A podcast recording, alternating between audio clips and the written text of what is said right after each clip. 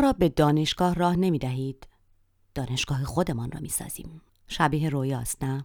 ممکن است دیوانگی به نظر برسد یا قدم گذاشتن در راه ناممکن اما انسانهایی هم در طول تاریخ بوده و هستند که واقعیت سخت و سنگین و سرکوبگر را با رویا دیدن و رویای جمعی خود را دنبال کردن تغییر دادند. دانشگاه سیار یا زیرزمینی بهاییان ایران یک نمونه از تحقق چنین رویای جمعی است. شما می‌دونید که واقعا علاوه بر همه مشکلات و تبعیض که همه شهروندان ایران بهش گرفتار هستند باهایی ها تبعیض ها و ظلم ها و مسائل بیشتری درگیر گرفتار مسائل بیشتری هستند یعنی علاوه بر همه تبعیض هایی که همه ایرانی ها گرفتارش هستند باهایی ها تبعیض های بیشتری دارن و از جمله اینکه باهایی ها حق درس خوندن ندارن و حق کار کردن ندارن. و این از همون سالهای تقریبا اول بعد از انقلاب معلوم شد. و بسیاری از باهایان از کارهای مختلف دولتی و غیر دولتی اخراج شدن و از جمله کسانی که در دانشگاه ها درس می‌دادند از مشاغلشون اخراج شدن. دانشجویان باهایی هم از تحصیل محروم شدن یعنی منع شدن اخراج شدن. و دانشجویان جدید که می‌خواستن در کنکور شرکت کنند بهشون اجازه نمی‌دادند. یعنی بهشون می‌گفتند که شما نمی‌تونید وارد دانشگاه بشید و بعد خب خود جامعه باهایی به این فکر افتاد که خب نمی‌تونه که جواناش درس نخونند. این صدای بهروز آفاق است. روزنامه نگار از مدیران پیشین سرویس جهانی بی بی سی و از پدران بنیانگذار رسانه های فارسی زبان. و این روایت روایت رنج محرومیت از تحصیل هزاران شهروند ایرانی بهایی است در بیش از چهل سال گذشته. رنجی که چراغ راه شد و از دل آن بنای عظیم برآمد. بنای دانشگاه زیرزمینی و سیار بهایان به رغم سرکوب.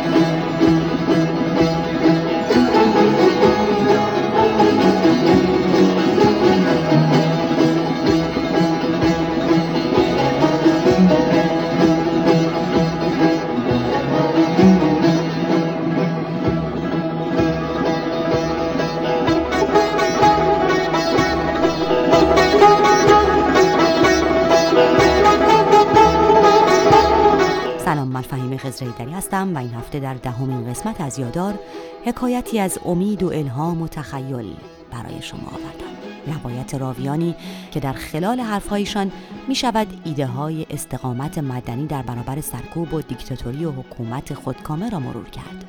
چیزی که شاید هر جامعه تحت ستم و سرکوب حکومتی بیش از هر چیز به آن نیاز داشته باشد.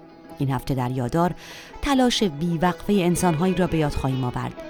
که توانستند با همکاری و اراده جمعی در سرکوب شده ترین شرایط بنایی عظیم بسازند. از بهروز آفاق می‌پرسم آن سالهای اول در سالهای آغازین دهه شست خورشیدی بهاییان که هیچ امکان و توانی نداشتند این دانشگاه را چگونه آغاز و چگونه اداره کردند؟ تا قبل از اینکه به اصطلاح اینترنت بیاد و امکان تدریس مجازی و تدریس آنلاین پیش بیاد در واقع کلاس های این دانشگاه در خانه های مردم اتفاق می افتاد در اتاق نشیمن و دور میز آشپزخونه مردم کلاس درس برگزار می شد در گاراژ و زیرزمین خونه های مردم کتابخونه و آزمایشگاه فیزیک و شیمی و کارگاه آموزشی دایر می شد با پیک های مثلا موتور سوار جزوه و کتاب و مواد درسی برای بچه ها میفرستادن یا مثلا ازشون امتحان می‌گرفتن یا مثلا رساله اگه قرار بود بنویسن این رساله ها رو جمع می‌کردن و میآوردن می‌دادن به مصححین معلمین. یعنی به این شکل شروع شد در ابتدا. یکی می‌رفت دنبال بچه ها تو ایستگاه قطار و اتوبوس یکی غذا میپخت براشون می‌برد یکی با ماشین این ور میبردشون یکی براشون کتاب تهیه می‌کرد. منظورم اینه که این یه کار واقعا جمعی بود از همون ابتدا. و بعد هی بزرگتر و بزرگتر و بزرگتر شد.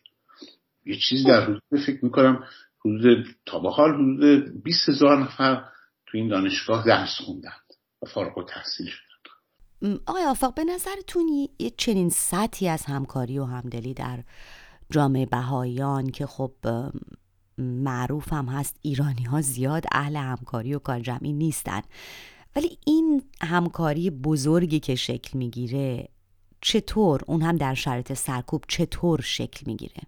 اول اینکه خب یک جامعه اقلیتیه که از هر طرف تحت فشار بهش حمله میشه حقش رو می‌گیرن و اینها کسی هم پناهشون نیست کسی هم به کمکشون نمیاد و این است که طبیعیه که در وهله اول به کمک همدیگه میرن و همدیگه رو نگه میدارن. یه نکته خیلی مهم اینه که آموزش و تحصیل بی اندازه مهمه در به اصطلاح تعالیم باهایی و از هر کار دیگه ای واجب تره این است که راه ندادن بچه ها به دانشگاه برای خانواده ها محرومیتی نیست که بتونن کنار بیان باهاش. ممکنه باهایی ها رو می‌گیرن زندان می‌کنن ممکنه که به گورستان هاشون حمله می‌کنن در اون مراحل در سالهای اول اعدامشون می‌کردند. خب اینها شاید به نظر جامعه باهایی میامد خب کار زیادی نمی‌تونن در مقابل این بکنند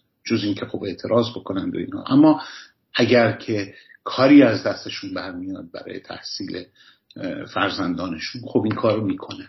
و در واقع یه جور پیروزی استقامت و خلاقیت و سازندگی است و تبعیض و جهل و نفرت. به نظر شما از این پیروزی به قول خودتون استقامت بر جهل جامعه ایران که امروز شاید بیش از هر زمان دیگری داره به سرکوب حکومتی واکنش نشون میده چه چیزی می‌تونه بیاموزه؟ به عنوان یک نمونه موفق این نمونه چه داره که به مردم ایران به جامعه ایران بده؟ این به نظر من نمونه خیلی خیلی فوق ایه که شما می‌تونی یه کار مشخص محدود بکنی با پشت کار و استقامت نامحدود. یه جامعه مثل جامعه باهایی که اقلیت هست و این همه محرومیت دیده خودش رو قربانی فرض نکرده و معامله به مثل هم نکرده. دست به کار سازنده زده دست به کار خلاق زده و با اخلاق و با صلح و صفا و با توسل به اصولی که جامعه باهایی به اون باور داره آمده یک کار سازنده کرده و موفق شده. و بعد همین که یه جور با سلامت نفس این کارو می‌کنه.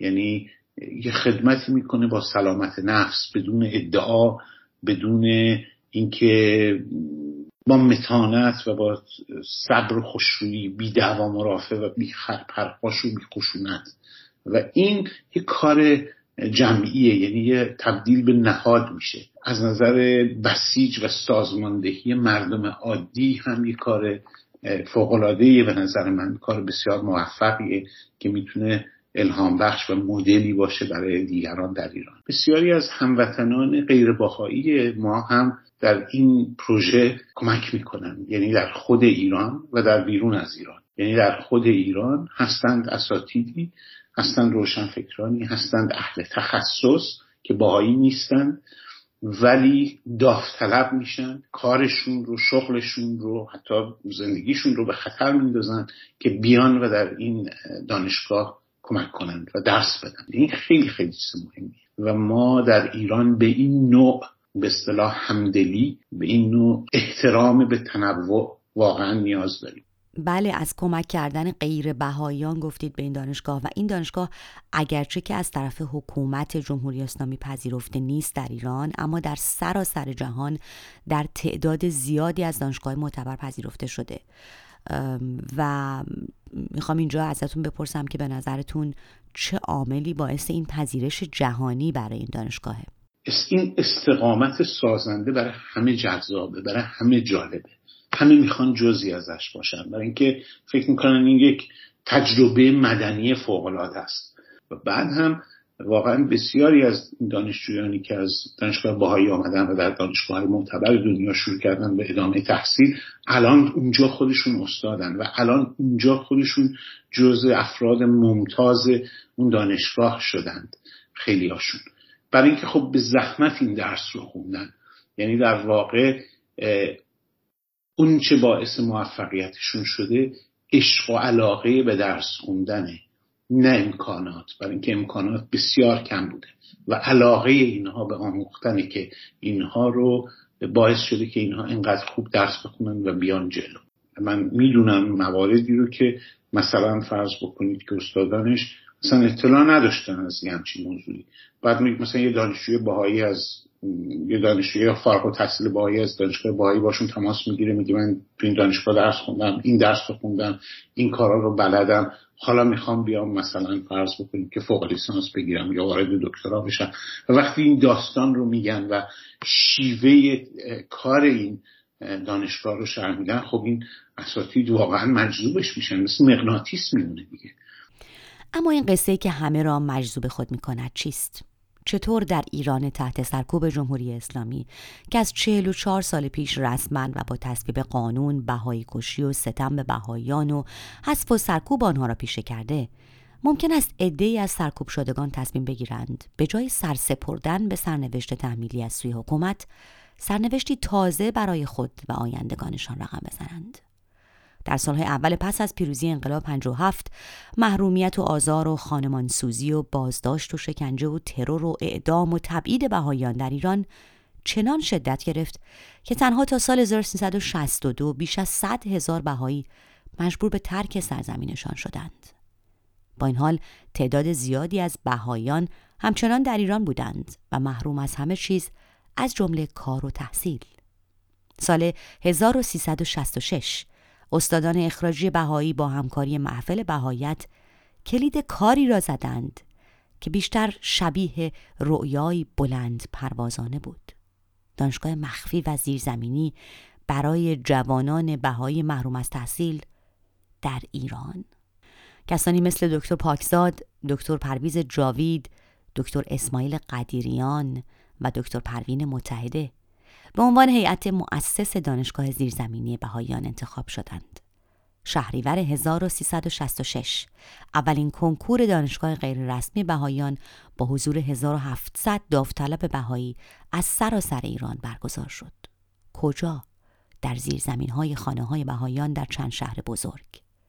مهرماه 66 اولین کلاس های درس دانشجویان بهایی با شرکت 800 دانشجو آغاز به کار کرد.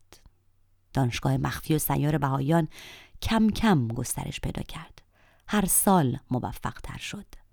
بهایان با جدیت و به شیوه کاملا آکادمیک و حرفه‌ای کار دانشگاه را پیش بردند و هر سال که گذشت تعداد بیشتری از دانشگاه های معتبر جهان مدرک این دانشگاه را به رسمیت شناختند و دانش آموختگانش را پذیرفتند. به نظر می رسید رویایی ناممکن به حقیقت پیوسته شهری موازی ساخته شده جایی که در آن جوانان بهایی دیگر از تحصیل محروم نیستند.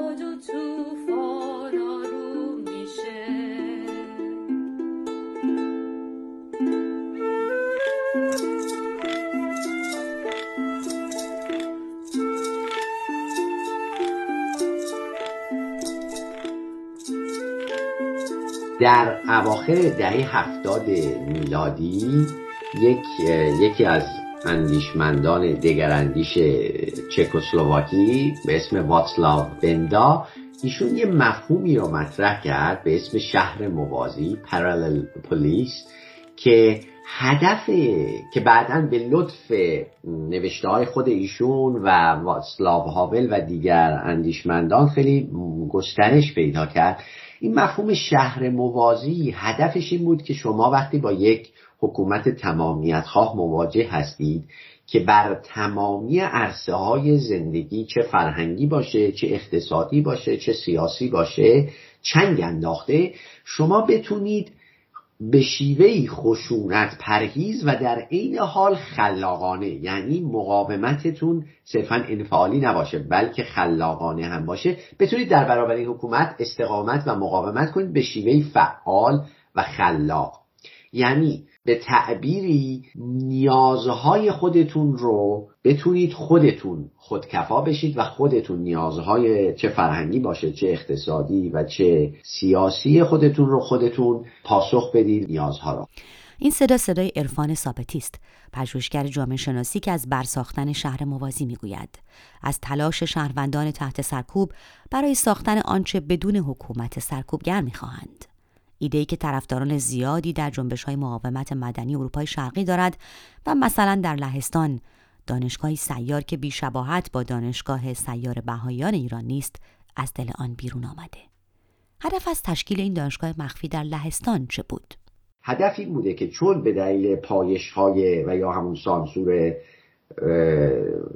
و سرکوب سیاسی و ایدئولوژیک یا بسیاری از دانشجویان از دانشگاه اخراج می شدن در لهستان یا اصلا از ابتدا به دانشگاه راه داده نمی شدن یا از اون طرف استادان اخراج می شدن یا حتی اگرم اخراج نمی شدن حق نداشتن که درباره بعضی مثلا افراد یا بعضی افکار یا بعضی کتب صحبت بکنن. در نتیجه یک فضایی وجود داشته بسیار مشتاق و تشنه آموختن و آموزش دادن هم بین دانشجویان دگراندیش هم بین استادان دگراندیش. این دو گروه هم دانشجو هم استاد دگراندیش.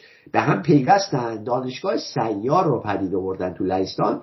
چهار سال البته بیشتر کار نمی‌کرد کار نکرد. اما موفقیتش در حدی بود که رؤسای فیلمسل دانشگاه ورشو رو مدیرانش رو مجبور کرد که بیان به این استادا و دانشجوهای دگراندیش بگن که شما دوباره بیاید برگردید به همین دانشگاه رست دانشگاه های رسمی و ما سعی می‌کنیم یک مقداری فضا رو برای شما بازتر بکنیم که البته این تا یه مدتی برقرار بود اما دوباره وقتی که سرکوب تشدید شد بعد از حکومت نظامی در لهستان در سال 1981 دوباره اون فضای اندک فضای سیاسی بازی که ایجاد شده بود در دانشگاه ها از بین رفت و دوباره فضای اختناق حاکم شد. اما خاطره اون چهار سال دانشگاه سیار در لهستان خیلی هنوز پابرجا هست. ولی آقای ثابتی این ساختن نهادهای موازی که شهر موازی که شما به اون اشاره می‌کنید واقعا کار دشواریه.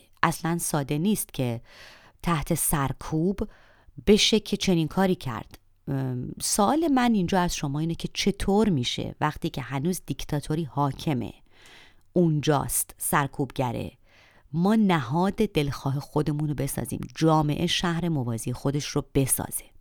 نهادهای موازی ساختن یعنی نظامها و روشهای غیر رسمی اجتماعی، فرهنگی، اقتصادی و سیاسی که نه تنها ساختارهای رسمی حکومت تمامیت رو دور بزنه بلکه شاید در نهایت جایگزین اونها بتونه بشه این خیلی مسئله مهمی هست در اصولا ادبیات مقاومت مدنی.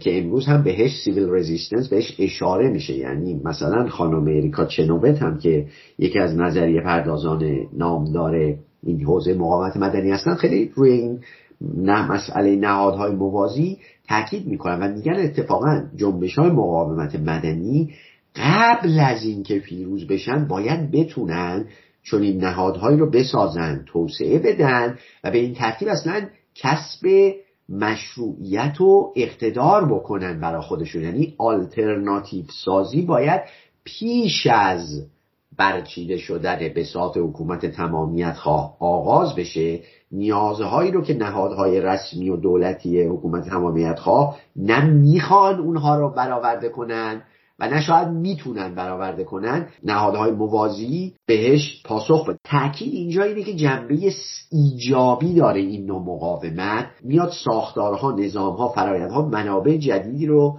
ایجاد می‌کنه. مثلا تو همون لهستان برید جنبش همبستگی. لهستان اسمش اصلا برگرفته از اسم اون روزنامه زیرزمینیش بود. اون روزنامه اسمش روزنامه همبستگی بود که از و از طرف دولت ممنوع بود اما میلیون ها مشترک داشت این روزنامه.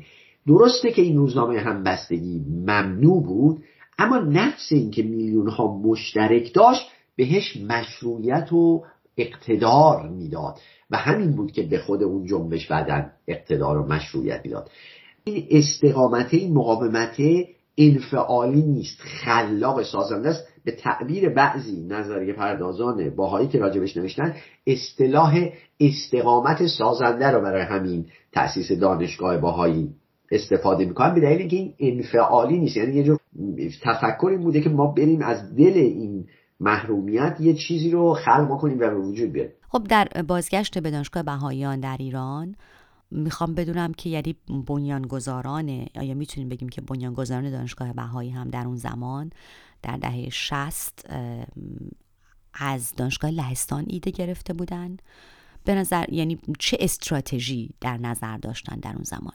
بعید می‌دونم که اون معدود دانشگاهیان باهایی که در سال 1987 1366 آمدند و این بنیاد این دانشگاه باهایی رو بنا نهادند بعید می‌دونم که با اون ایده های مثلا شهر موازی در بین روشنفکران و دگراندیشان اروپای شرقی یا حتی با اون دانشگاه سیار در لهستان آشنا بوده باشند هم به دلیل محدودیت های اطلاعاتی اطلاع رسانی که اصلا در کل دنیا یعنی اونقدر این ارتباط وجود نداشت و به خصوص در ایران پس از انقلاب اون سرکوب به قدری شدید بود که من بعید می‌دونم این ایده به, به رغم شباهت هاش از اونجا ناشی شده باشه. بیشتر یه ایده درونزایی بوده از داخل جامعه باهایی پاسخ مناسب به ظلم و ستم به نظر باهایان نه تسلیمه و نه پیروی از خلق و خوی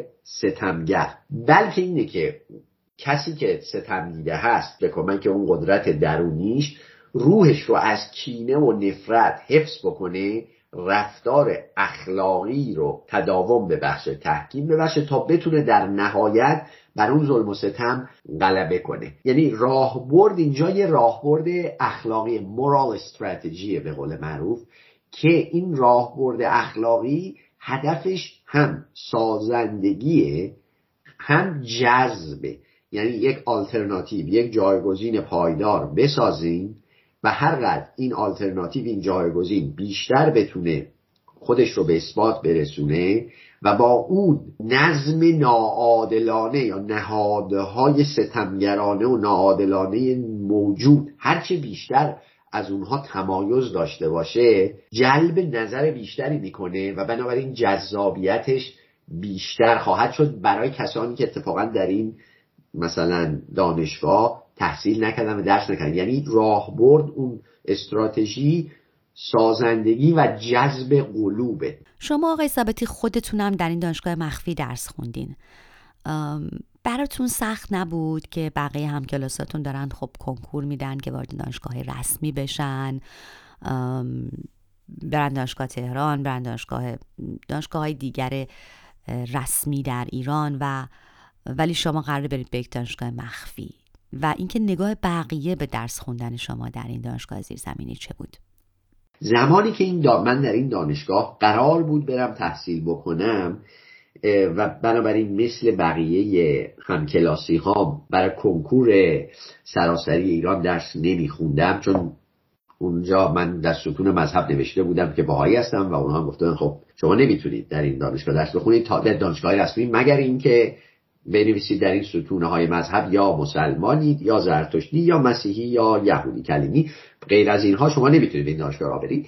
در اون زمان دوستان صمیمی من می‌گفتن تو اگر میگی من دروغ نمی‌خوام بگم و تقیه نمی‌خوام بکنم ما به جای تو ما این ستون مذهب پر می‌کنیم می‌نویسیم مسلمان که تو محروم نشی از تحصیل چون اون دانشگاه باهایی که تو میگی می‌خوای بری درش درس بخونی یه دانشگاه خیلی محدودیه امکانات محدودی داره. و مدرکشون هم که در داخل ایران قبول ندارن. بنابراین تو اگر در اونجا تحصیل بکنی محروم شدی و آیندت به تعبیری اصلا تیرو تاره و نابود میشه. حالا نزدیک به سی سال بعد از اون موقع بعضی از اون دوستان من در اون موقع که من هنوز ارتباط داریم از طریق شبکه های اجتماعی در این چهار پنج سال اخیر به تناوب به من میگن که آیا راهی وجود داره که بقیه جوانان ایرانی هم غیر باهاییان بیان در این دانشگاه غیر رسمی باهایی تحصیل بکنن.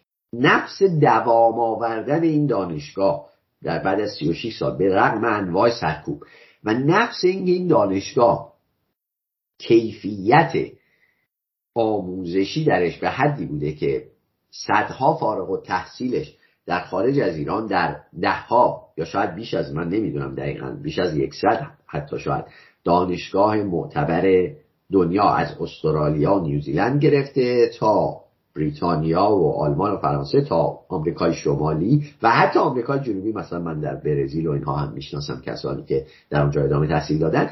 نفس این باعث شده که غیر باهاییان جذب بشن به این ایده که پس شاید میشه آلترناتیو هایی ساخت دان... مثلا دوی مورد خاص دانشگاه غیر رسمی ساخت فارغ از این قید و بندهای سرکوبگرانه, سرکوبگرانه و ستمگرانه و ظالمانه و محدود کننده جمهوری اسلامی که بشه در اونجا اصلا ادامه تحصیل داد و تحصیل در اونجا جستجو کرد. یعنی می‌خواستم فقط این نکته رو بگم که این استقام آلترناتیو ساختن اگر دوام بیاره به مرور می‌تونه جذابیت داشته باشه برای جامعه بزرگتر نه فقط اون گروه کوچکتری که یک اقدامی کرده یک آلترناتیوی رو ساخته. همین دوام آوردن این همه سال با وجود اینکه بارها حمله شد به این دانشگاه استادان, این دانشگاه همین الان که ما صحبت می‌کنیم در زندان هستند. ولی خب این دانشگاه این نهاد این همه سال پابرجا مونده نه تنها پابرجا مونده رشد کرده.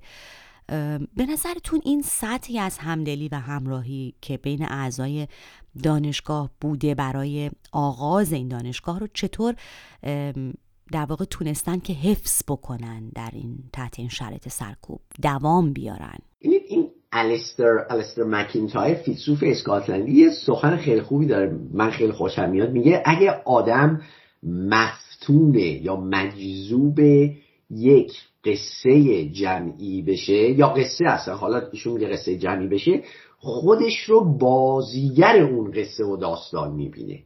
دقیقا یک بخشی از داستان همینه که ما چه داستانی تعریف بکنیم برای هم یا یه داستان جمعی که چنان مفتونش بشن دیگران یا زیادی خودشون رو در نقش یکی از این شخصیت های این داستان ببینن بازیگر این داستان بشن.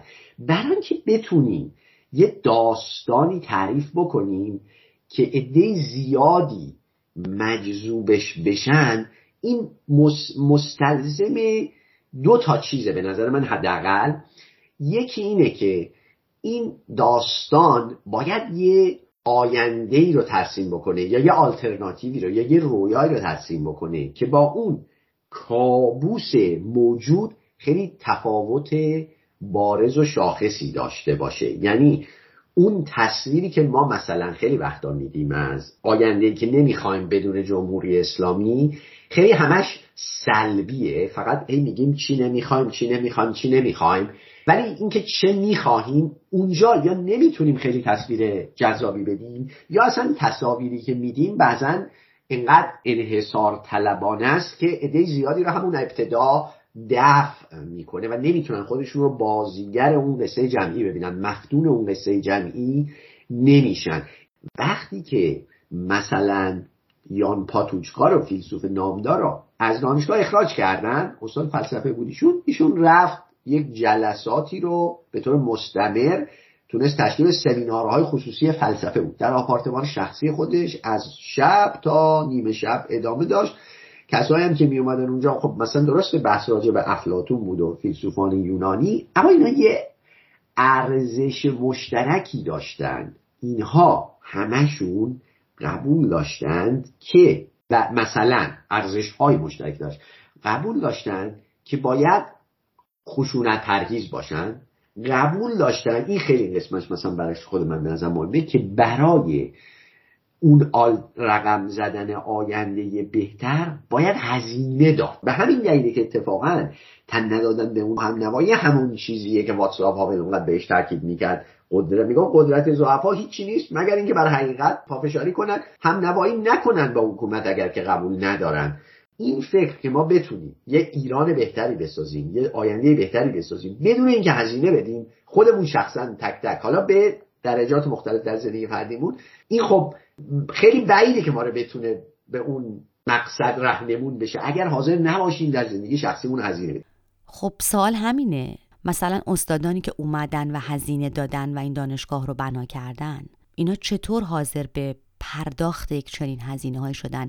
افراد خودشون رو چطور می‌تونن قانع بکنن به پرداخت هزینه های از این دست؟ نه فقط اون استادانی که این دانشگاه باهایی رو فیلم مثل پایه گذاشتن در اون زمان بلکه به نظر من اون دانشجوهایی هم که اومدن در اون دوره های مقصد اولیه در این دانشگاه تحصیل کردن یک جور یه هزینه ای دادن. یعنی من می‌شناسم به خود شخصا بسیاری از اون دانشجویان رو دانشجویان اون دوره های اولیه این دانشگاه رو که در همون ایران هم موندن مدارکشون هم مورد قبول خب اون حکومت نبود. به دلایل گوناگون خانوادگی اقتصادی یا هر چیزی هم دیگه از کشور هم خارج نشدن برای ادامه تحصیل. اما اینها فداکاری یعنی اینها اگر در اون دانشگاه تحصیل نمی کردن این دانشگاه خب اگه دانشگاهی دانشجو نداشته باشه یا تعداد دانشگاه دانشجوهاش کم باشه که یه نهاد پایا و پایداری نخواهد بود دیگه. همون تحصیل اونها در اون دانشگاه یک سنگ بناهای گذاشت برای نسلهای بعدی که در اون دانشگاه تحصیل کردن و بله اونها در بین اون دوره های دانشجوهای بعدی تعداد درصد دانشجوهایی که آمدن به خارج از ایران و در دانشگاه های دیگه مثلا مدارک یعنی فوق لیسانس خوندن دکترا خوندن یا خیلی از اونها استاد تبدیل شدن در دانشگاه های خارج از ایران و حالا خود اونها از راه اینترنت دارن در همون دانشگاه باهایی تدریس می‌کنن کمک کردن به این دانشگاه. منظورم اینه که این هزینه دادن اینکه من حاضر باشم حتی برای چیزی هزینه بدم که سمرش رو ممکنه در زندگی خودم نبینم. زیگموند با من میگه که شما یه درخت بلوط تناوره که امروز می‌بینید از یادتون نره که این یه زمانی یه دانه کوچیکی بیشتر نبوده. یه تعریفی که از امید اینجا داده میشه خیلی فرق داره با امیدی که تو جامعه مصرفگرا سرمایه داریم. اینجوری دیده میشه به امید که خب مثلا شما انگار میری در یه سهام یه شرکتی مثل مثلا اپل و مایکروسافت و نتفلیکس و اینایی که دیگه خب معلوم اینا سهامشون ترقی می‌کنه. حالا اگه امروز ترقی نکنه فردا یعنی در میان مدت هم کدام مدت هم پاسخ میده. سرمایه گذاری می‌کنه. این, اما این امید نیست. امید یعنی شما می‌دید توی یه کاری که خیلی ریسک اتفاقا شکستش و ناکامی درش بالاست اما میگین که اینقدر این برای من ارزشمنده اینقدر به زندگی من معنا میده این کار که به رغم تمام خطرها به رغم تمام احتمالاتی که این کار رو میگه که با شکست و ناکامی مواجه خواهد شد اما اینقدر مهم و ارزشمنده که من میرم هزینه میدم. همون حرف نزدیک به صد سال قبل گیورگ زیمله که میگه ارزش هر چیزی رو با میزان هزینه میسنجن که آدم حاضرن براش بپردازن. یعنی من اگه میگم آزادی برام خیلی ارزش داره یا نمی‌دونم عدالت برام خیلی ارزش داره یا تحصیل حتی برام خیلی ارزش داره اینو با میزان هزینه که حاضرن براش بپردازن بعد سنجی. همچنان با این تعریف که خیلی خیلی مهمی هم که شما از امید ارائه می‌کنید برای من جای یک پرسش هست. نزدیک به چهل ساله که یک دانشگاه زیرزمینی تحت شدیدترین سرکوب ها داره دانش آموخته میفرسته به هاروارد و برکلی و دانشگاه های مهم جهان. یعنی دانشگاه هایی که مدارک دانشگاه های رسمی جمهوری اسلامی رو قبول ندارن این دانشگاه رو قبول دارن این دانشگاه زیرزمینی رو. و من می‌خوام بشکافیم ساز و کار این دانشگاه و استادان رو دانشجویانش رو که چطوره که یک چنین کار عظیمی رو این ساز و کار در نهایت ممکن می‌کنه. اون ساز و کار چیه؟ ببین این دانشگاه باهایی فقط استاد و دانشجو که درش نبوده که. خب این دانشگاه باید کلاس هاش در کجا برگزار شده؟ در خانه ها منازل همین باهایی بنابراین همون باهایانی که خونهشون رو در اختیار این دانشگاه میذاشتن که کلاس های این دانشگاه درش برگزار بشه اینها بنابراین داشتن در این دانشگاه مشارکت می‌کردن دیگه. بنابراین اینجا یه ایمجین کامیونیتی هست جامعه خیالی که اصطلاح بندیکت اندرسونه ولی یه جامعه واقعی هم هست که شما به طور روزمره می‌بینید در اون نقش دارید. حالا شما فرض کنید این باهایانی که در سراسر ایران حالا یا استاد بودن یا دانشجو بودن یا خونهشون رو در اختیار تشکیل این کلاس ها میذاشتن و کسی خونهش رو در اختیار این دانشگاه میذاشته با خطر مواجه بوده. و همین اتفاقا بارها افتاده و همین امروز هم میفته که نهادهای امنیتی اطلاعات جمهوری اسلامی حمله می‌کنن فقط اون دانشجو استاد دستگیر نمی‌کنن بلکه اون صابخونه هم دستگیر می‌کنن. خانواده دیگری هم تقبل می‌کنه که مثلا می‌کرد و می‌کنه که غذا درست کنه برای اون دانشجوها چون اون کلاس ها معمولا طولانی هست صبح تا عصر هست.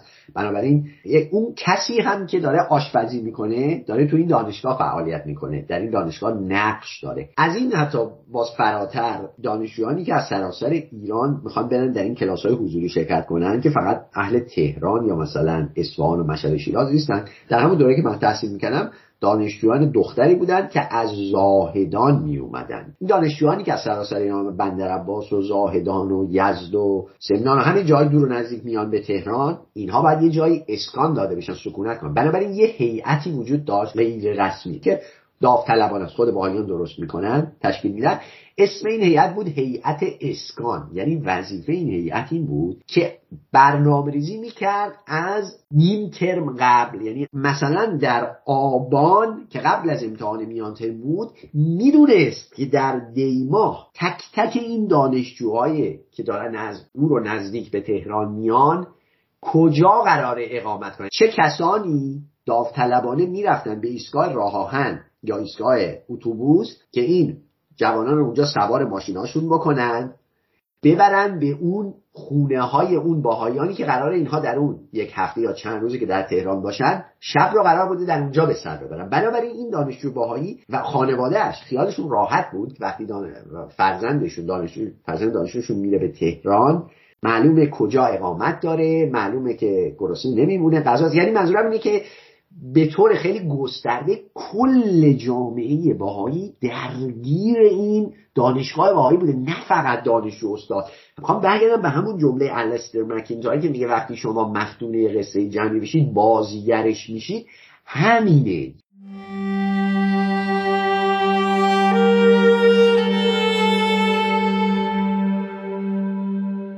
مارتا مساروش فیلمساز مجارستانی می‌گفت اگر دست روی دست بگذاریم رویاها رویا باقی میمانند راست می‌گفت جامعه بهایی هم باید راهی برای تحقق رویای خود پیدا می کرد. جمهوری اسلامی اجازه ورود بهایان به دانشگاه را نمی‌داد و نمی‌دهد. فرمان محرمانه ششم اسفند 1369 که به امضای علی خامنه ای رسیده رسما و مشخصا حاوی دستور سرکوب بهاییان و آنطور که در این نامه آمده مسدود کردن راه ترقی و توسعه آنان است. بهاییان در تمام این سالها از مشاغل خود اخراج می شوند، مجوز کار و تجارت ندارند، شرکت هاشان بسته می شود و هدف نفرت پراکنی رسانه های حکومتی هستند. حکومت حتی از سنگ قبر بهاییان هم نمیگذرد. سنگ قبرها را می شکند و از بین می برد.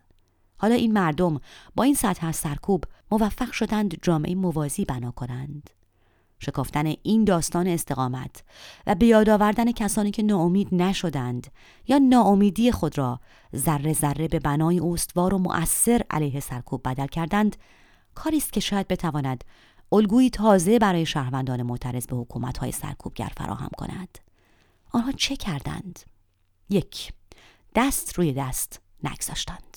اون چند تا استاد باهایی زن و مرد که در سال 66 آمدن این دانشگاه بنیاد گذاشتن می‌تونستن دست رو دست آره بگن آره ما یه رویای دنیای بهتری ساختن دنیای بهتری داریم اما الان به به خاطر وجود جمهوری اسلامی و این وضعیت نمی‌تونیم این رو متحقق کنیم. خب اما اینا نگفتن رو گفتن اون رویاه رو درسته ما امروز و فردا و پس فردا و چهار سال دیگه نمی‌تونیم به طور واقعی ببینیم اما سنگ بناشو از همین امروز بذاریم ما باهایا اگه یه تصویر و تصور خاصی از دانشگاه داریم با اون ایدال و آرمانهای باهایی بیام همین امروز شروع کنیم اینو بسازیم. نذاریم به وقتی که جمهوری اسلامی نباشه. الان یک نهاد آلترناتیو پایدار و پویایی وجود داره. چرا؟ چون اونا موقع دست رو دست نذاشتن. و دو به اقدامی جمعی دست زدند جامعه وقتی ساخته میشه که افراد بتونن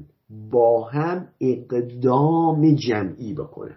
باید جامعه اون خیر جمعی بیاد بتونه بگه من یه فهم مشترکی می‌خوام بهش دست پیدا کنم از خیر جمعی. بعد یه مایی نه من مایی باید باشه که بتونه به اون جامعه عمل بپوشونه و بگه این کارم میشه کرد. اگر نه در کوتاه مدت اما در بلند مدت میشه کرد. بنابراین یه اراده جمعی براش وجود داشته باشه. اون وقتی که این اراده به وجود میاد و اراده به وجود بیاد شما می‌تونید اون وقت نهاد بسازید. جامعه رقابت شدید یعنی که همه دارن علیه هم زندگی می‌کنن فعالیت می‌کنن. این فرهنگ شکارچیه به قول زیگموند من. که کاری نداره که بقیه تو این جامعه چه وضعیتی دارن. میگه من صبح تا شب باید برم شکار خورجین خودم رو از این طعمه ها و شکارها پر کنم. فارغ از اینکه دیگران در چه وضعیتی. اما با من خیلی خوب میگه. میگه نگارش دیگه داریم. نگرش مثل باغبانه یعنی من اینجا مسئولیت دارم در قبال این جامعه در تمام این گلها. همه چی. من نقش باید بازی کنم هزینه بدم وقت خودم رو سر کن خودم رو وقف این جامعه بکنم که این باغ گلهاش پژمرده نشه و رشد کنه و شکوفا بشه. آقای ثابتی شما خودتون از دانش آموختگان این دانشگاه زیرزمینی هستید. می‌تونید مثال های مشخصی بزنید مثلا از استادان مؤسس این دانشگاه. نقششون در این اقدام جمعی که به اون اشاره می‌کنید. مثلا من به طور مشخص می‌خوام از دکتر پرویز جاوید بپرسم. شخصیت های مانند ایشون. آقای دکتر پرویز جاوید ایشون یکی از شاید حتی اولین استاد رشته فیزیکال فارماسی در ایران بودن. یعنی ایشون نه تنها دکترای داروسازی داشتن بلکه رفته بودن آمریکا دانشگاه ویسکانسین دکترای PhD physical pharmacy هم گرفت ایشون وقتی برگشته بودن ایران در دوره پهلوی. خب شده بودن اولین استاد physical pharmacy در دانشگاه تهران و خیلی درس های مختلف physical pharmacy شیمی صنعتی biopharmacy خیلی درس های مختلف می‌دادن و اینا. ایشون سال 58 بدون همسر و فرزندشون برگشتن به ایران. اما سال 59 اخراج شدن دیگه بعد از اینکه انقلاب فرهنگی شد مثل بقیه. وقتی که ایشون اخراج شد ایشون همسر و فرزندشون که در آمریکا بودن از دانشگاه اخراج شده بودن. منزل مسکونیشون رو هم حکومت جمهوری اسلامی آمد چیکار کرد؟ مصادره کرد. ایشون چه کار می‌کردن؟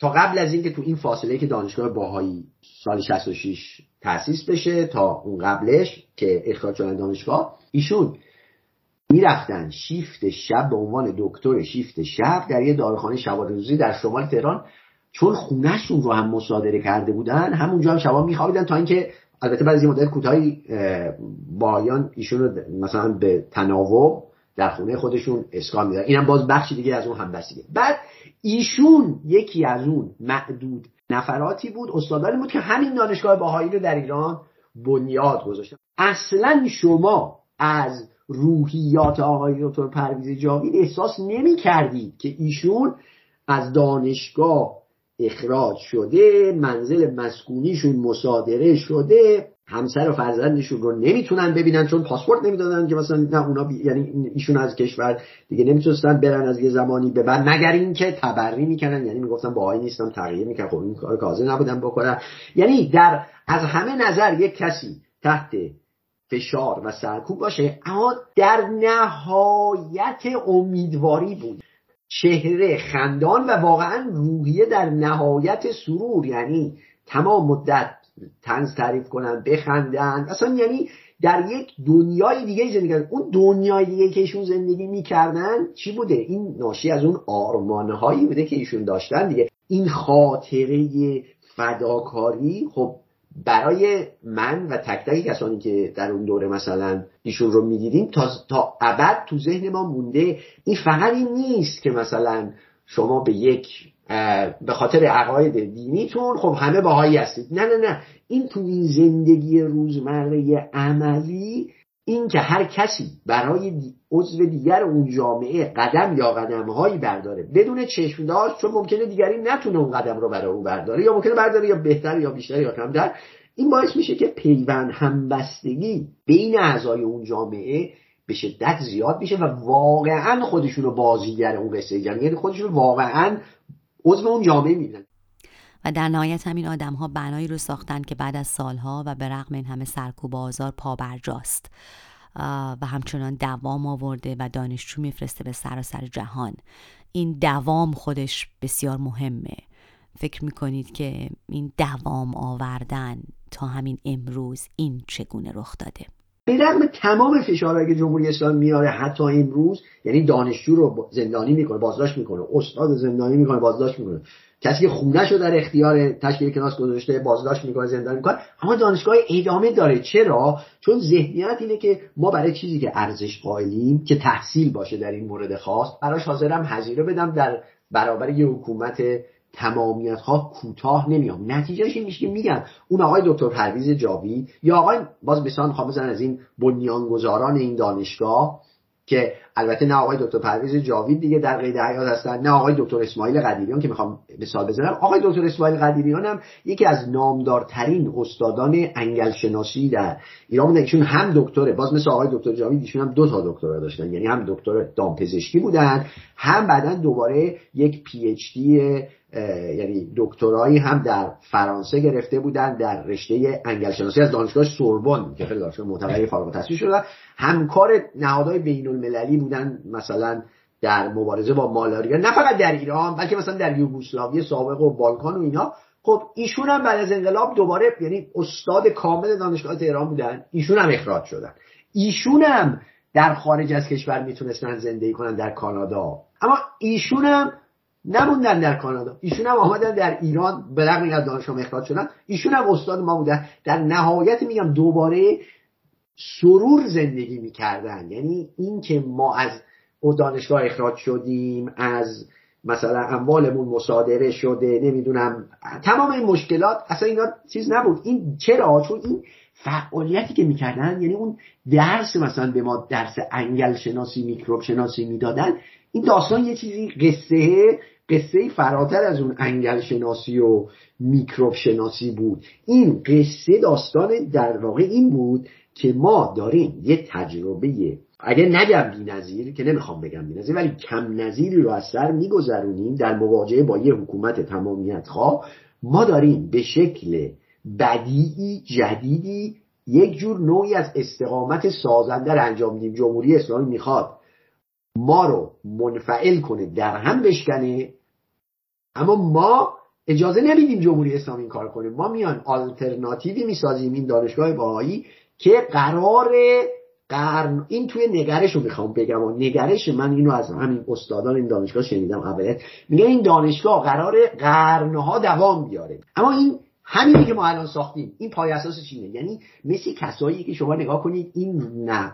ساختمون هایی که رومی های باستان می ساختن یا یونانی ها که بهش تو معماری میگن سبک کلاسیست این سبک بین این ساختمون ها چقدر دووم آورده بعد گذر زمان زلزله و اینا درسته. حالا مثلا تلک خورده فلا اینا ولی هست. حداقل هنوز هست. اینا نگرشی که جامعه با به این دانشگاه باهایی داشته همینه. یعنی اینه که یک نهادی می‌سازیم که قرار قرنها بپاگد و دوام آوره خب شما وقتی احساس می‌کنید در حال مشارکت در یه پروژه چند قرنی هستید خب خیلی احساس تشجیعی میشی شهامت پیدا می‌کنید باز اینجا من یاد این فیلم چیز میافتم شبی به درازای دوازده سال راجب اوروگوئه دوره حکومت نظامی هاست که اون موقع دهه هفتاد میلادی اوروگوئه از نظر سرانه زندانی سیاسی دو دنیا رتبه اول بوده 5000 تا سیاسی داشته بین سالهای 73 تا 85 میلادی. تو اون فیلم شما می‌بینید که نه نفر رو داستان واقعیه.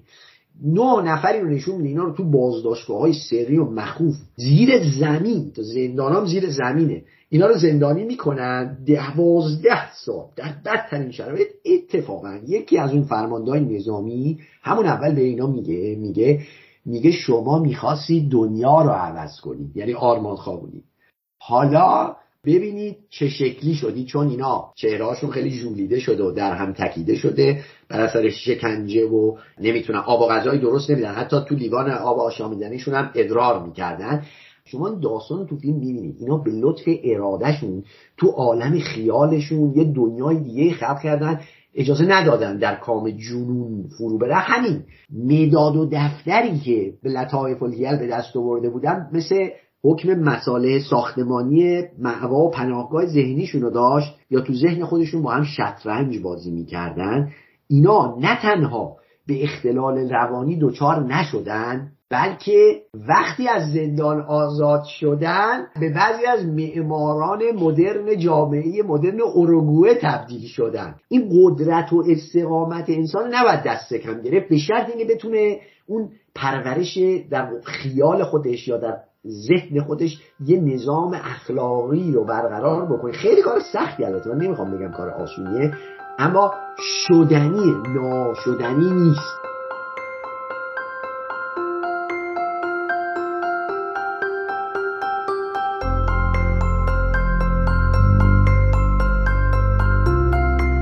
من شکیب نصرالله فارغ تحصیل مؤسسه آموزش عالی آزاد باهایان ایران و بعدتر دانشگاه مگیل در کانادا هستم و یک روانشناس هستم.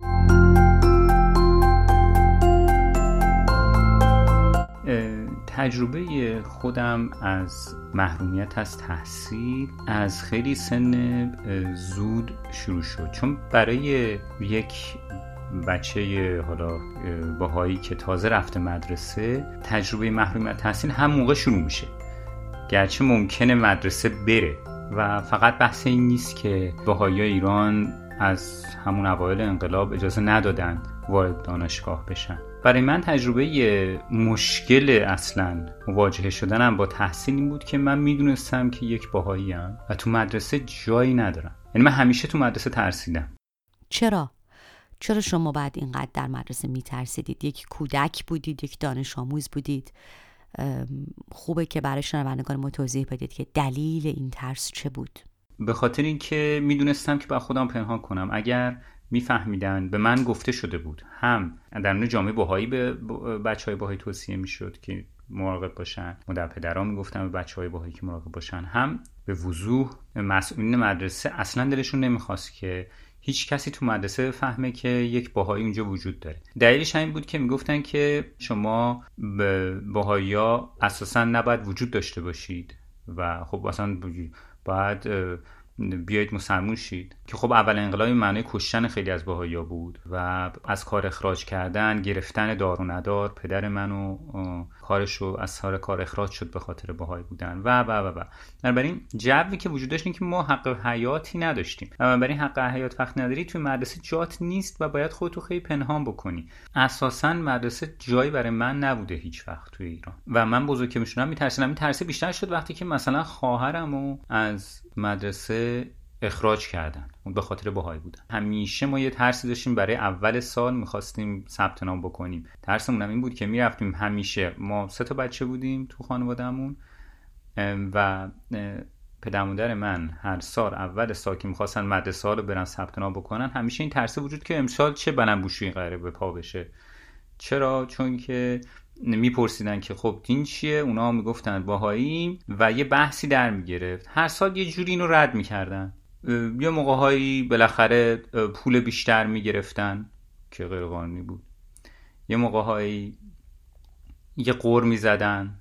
یه موقع هایی می‌گفتن ما ثبت نام نمی کنیم بره مرسه دیگه که در خواهر من خیلی اتفاق افتاد. و یه موقعی هم شد که وسط سال یکی می‌فهمید یا میپرسیدن. مثلا معلم وسط سال می‌پرسید از یه معلمی هر معلمی می‌گفت کی اقلیت مذهبیه؟ وقتی دستون میبردیم بالا قضیه برملا می‌شد. و می‌گفتن که میخواستنش دفتر. مثلا خواهر من خواست من دفتر که چرا گفتین؟ گفته من پرسیدن از من که کی اقلیت من دستم بردم بالا. گفتن تو تبلیغ کردی. و اخراجش کردن از مدرسه. همیشه در مدرسه ترسیدن. شاید خیلی از ما در مدارس جمهوری اسلامی چنین احساسی را تجربه کرده باشیم. با این حال این تجربه برای شهروندان به حاشیه رانده شده تر می تواند مضاعف شود. برای پسر بچه‌ای که شکیب نصرالله بود از خانواده بهایی در مدرسه که تعلیمات دینیش بهایان را نجس معرفی می کرد. گفتگو با شکیب نصرالله را از همینجا آغاز کردم.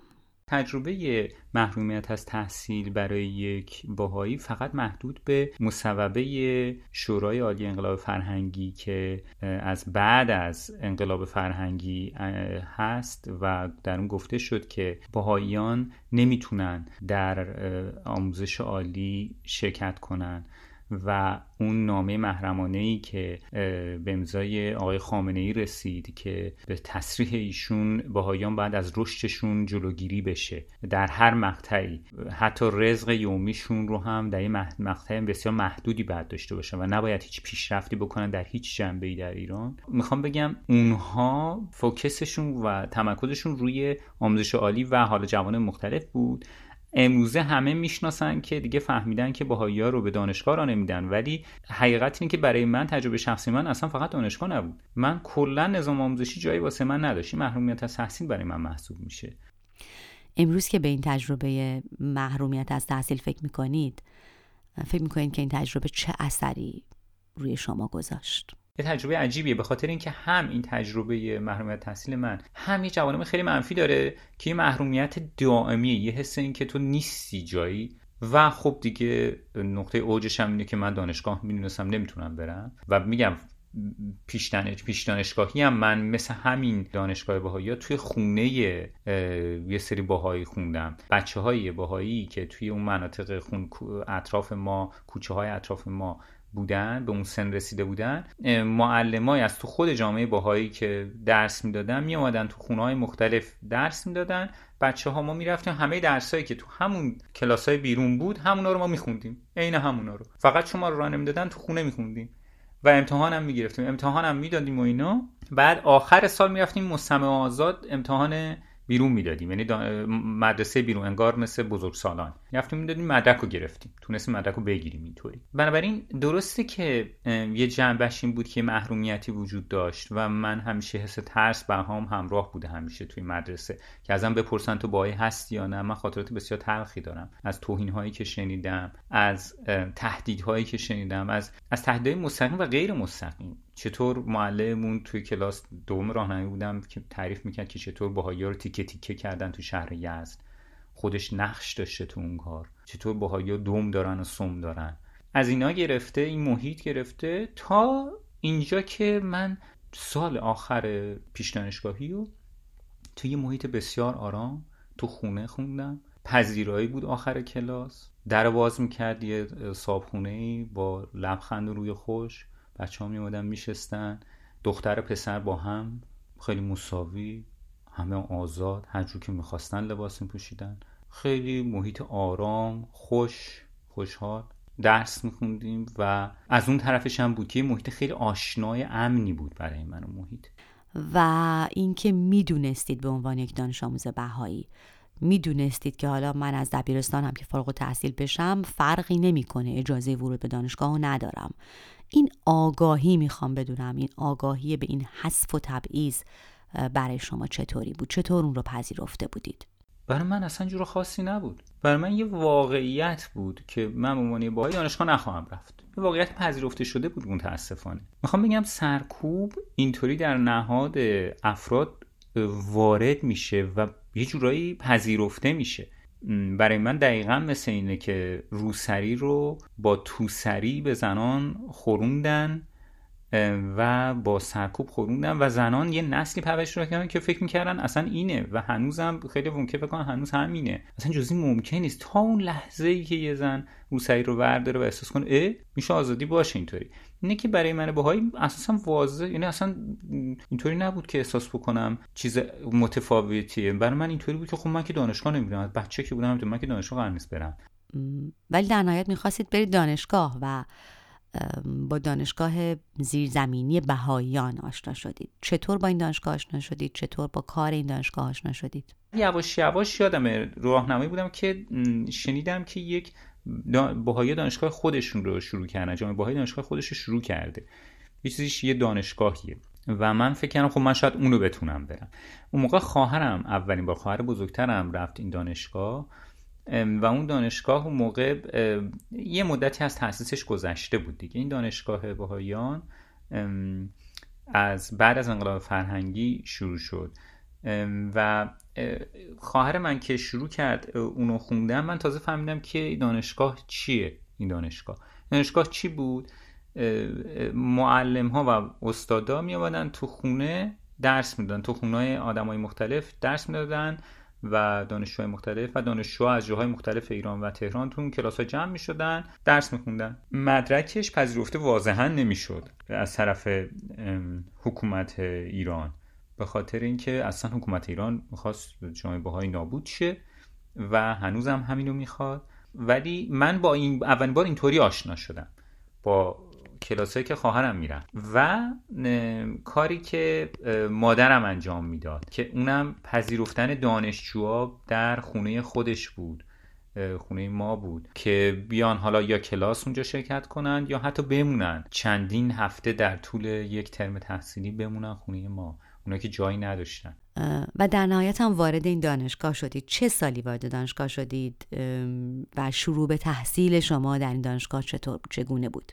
تجربه درس خوندنم تو دانشگاه اینطوری شد که یه ذره اونم عجیب شد. به خاطر اینکه سال 1377 سالی بود که در هفت ماه هفت 1377 در ساعت 8 صبح اون روز به خونه 500 تا باهایی در ایران حمله کردند به صورت هماهنگ. و همه مسئولین این دانشگاه رو گرفتن. یا عالم دانشجو رو گرفتن یا عالم استاد رو گرفتن. و این دانشگاه چون همونطور که گفتم مثلا جا نداره. آدما خونش رو می‌دادن یا خود استاده تکلیفا دستشه. بچه ها تکلیف رو میفرستادن به این استاده دستی به این استاده می‌رسه و اینا. همه این خانه ها رو گرفتن به خاطر این دانشگاه رو می‌خواستن تعطیل کنن. و این دانشگاه خطر می‌دیدن. این در سال 1377 یه سال قبل از این بود که من وارد دانشگاه بشم. و تعطیل شد. دانشگاه برای یه مدت تعطیل شد. یه شش ماه تعطیل شد. به خاطر اینکه این حمله به قدر شدید بود که یا عالم دارایی جامعه بهایی اصلا کلا از دست رفت. در طول سالها اینا هی دزدیدن از جامعه بهایی و این یکی از اون دزدیهای بزرگ بود. و وقتی مثلا بچه ها در شیمی بودن مثلا خواهر من شیمی می‌خوند. خب موقع خواهر من داشت درس می‌خوند دیگه. خب اینا لابراتوارشون آزمایشگاهشون تو زیرزمین یا خونه بود؟ یه سری بشه رو چه می‌دونم مواد آزمایشگاهی و اینا بود اونجا. اینا رو گرفته بودن گرفته بودن برده بودن. به جز این تمام یادم به تمام تکلیفاشون رو برده بودن نمی‌دونم امتحانایی که می‌دادن و برگاه امتحانی همه اینا برده بودن.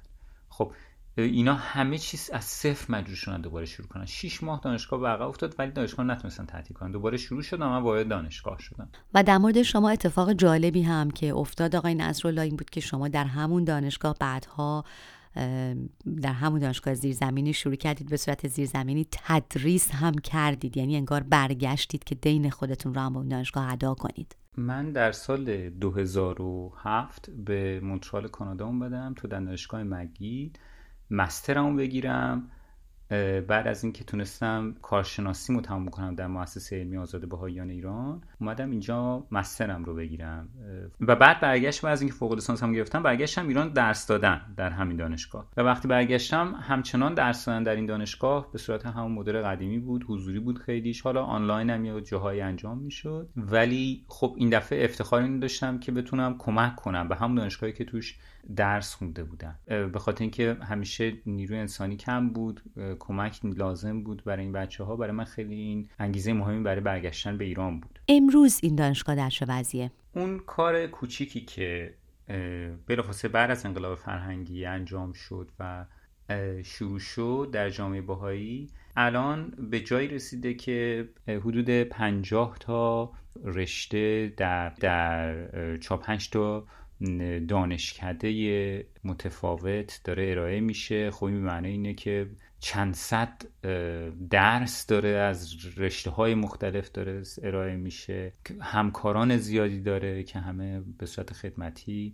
کار می‌کنن. خیلی از این فوق التحصیلان رفتن خارج و شروع شد پذیرفتنشون. یعنی دانشگاه خارجی شروع کردن پذیرفتنشون. و الان تا جایی که من می‌دونم بیشتر از 110 15 تا دانشگاه معروف خارجی هست که پذیرفتن مدارک این دانشگاه رو. از جمله هاروارد از جمله مگیل دانشگاه خود من ییل. UC برکلی UCLA اینا همه پذیرفتن مدارکشون. بنابراین در اعتبار این دانشگاه دیگه شکی نیست. در طول چل سال سی سال گذشته این دانشگاه سی سی و پنج سال گذشته این دانشگاه حداقل ده ها هزار دانشجو واردش شدن. چند هزار فارغ تحصیل داشته. بیشتر از هزار تا خیلی تعداد زیادی دانشجو ادامه دادن تحصیلاتشون رو در دانشگاه های خارجی 400 500 نفر هی واردش میشن. خب نشون میده که این دانشگاه بسیار موفق بوده. به خاطر همینه که این کارای این دانشگاه به صورت رسمی داره در توسط جوامع بین المللی هم شناخته میشه. سال گذشته یک مؤسسه در اسپانیا به اسم لیبر پرس یک جایزه هیومن رایت خودش رو به دانشگاه باهایان ایران داد به خاطر اینکه این کار عظیم هماهنگی و آموزش دانشجوها رو انجام دادن و از یه سرکوب اساسی که بر علیه اقلیت انجام میشه تونستن یک مدلی از یک استقامت سازنده مثل مؤسسه آموزش علمی بهایان ایران بسازن که کار مثبتی از توش در اومده که انقدر تونسته کمک بکنه با حداقل امکانات. من به نمایندگی از آموزشگاه مؤسسه آموزش عالی بهایان ایران مفتخر بودم که برم این جایزه رو دریافت بکنم. و من یادمه که من این جایزه رو که گرفتم و از سیل پیغاما بود از همه جای دنیا از دانشجوهای قبلی از همکاران از دانشجوهای قدیم که من می‌زدن و می‌گفتن که چقدر این حس اینو داد بهشون که این زحماتشون شناخته شده و این مؤسسه جایگاه خودش رو پیدا داره می‌کنه در افکار عمومی دنیا. به عنوان اینکه سیاهی هیچ وقت بر نور نمی‌تونه پیروزی بشه. سیاهی کسانی که می‌خوان تاریکی بر قلب مردمان و ذهن مردمان در ایران از هر عقیده و مذهبی چیره بشه هرگز نمی‌تونه پیروز بشه بر علیه نوری که می‌تونه علم بتابونه می‌تونه اتحاد آدم رو بتابونه. و این دانشگاه مثال واقعیشه